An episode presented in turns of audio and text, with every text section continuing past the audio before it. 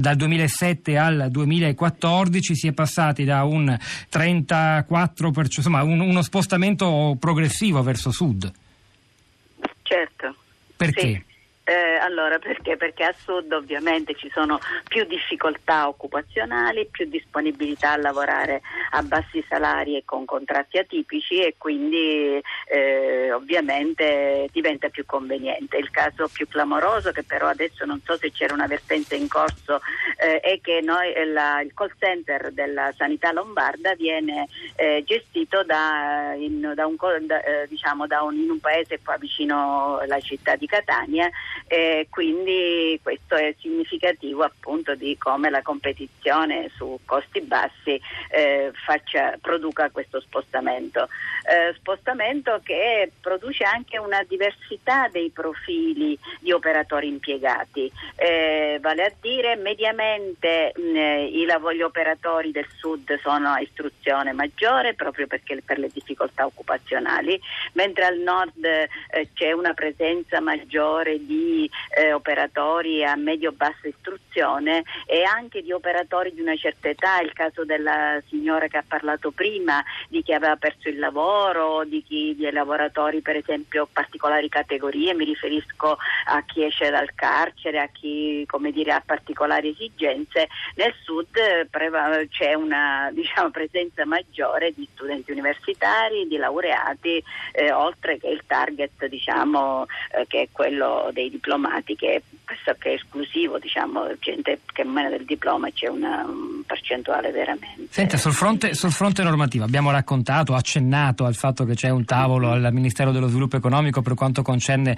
la vicenda siciliana Almaviva, Enel, Exprivia, che è invece la, la società che ha vinto la commessa Enel e si tratterà di capire come lavoreranno, a quali condizioni i collaboratori di questa nuova società, nuova, quella che ha vinto insomma la commessa che ha offerto molti meno soldi di Almaviva per fare il medesimo lavoro, c'è da essere un po' preoccupati. Ma in generale che, cosa, che, che previsioni si sente di fare? Lei che monitora questo settore dall'Università di Catania da molti anni. Beh, devo dire che noi monitorò questo settore in proprio. Noi abbiamo fatto una grossa ricerca non solo qui a Catania ma a livello nazionale.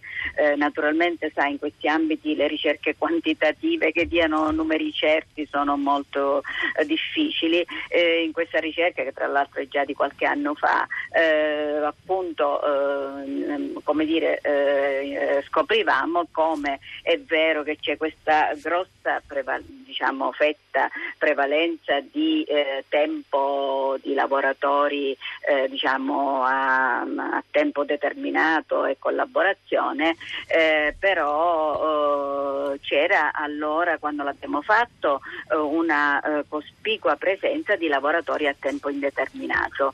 perché? Perché il, mm, il il decreto Damiano eh, appunto che imponeva soprattutto sia ai lavoratori inbound ma anche ai lavoratori outbound l'assunzione dopo eh, diciamo eh, tre contratti a tempo indeterminato aveva prodotto in alcune imprese, grandi imprese, questo processo di stabilizzazione.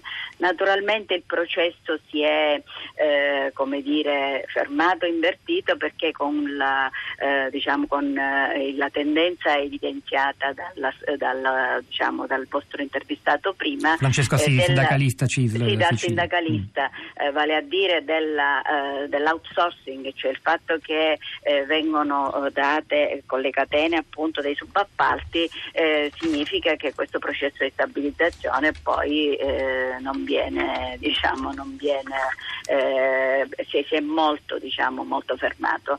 A noi allora, ma consideri che noi facevamo una ricerca sugli, eh, sui call center di una certa eh, cioè, che superavano i 50 addetti, quindi già il dato era surdimensionato. Eh, noi, a noi risultava che circa metà di questi operatori dei call center fossero a tempo indeterminato, gli altri più o meno 25-25 fossero a tempo determinato e a collaborazione. Ripeto, questo dato è surdimensionato dal fatto che eh, noi eh, esaminavamo un target un po' più elevato e comunque è un dato che è andato diciamo, riducendosi per quanto riguarda la fascia del tempo indeterminato.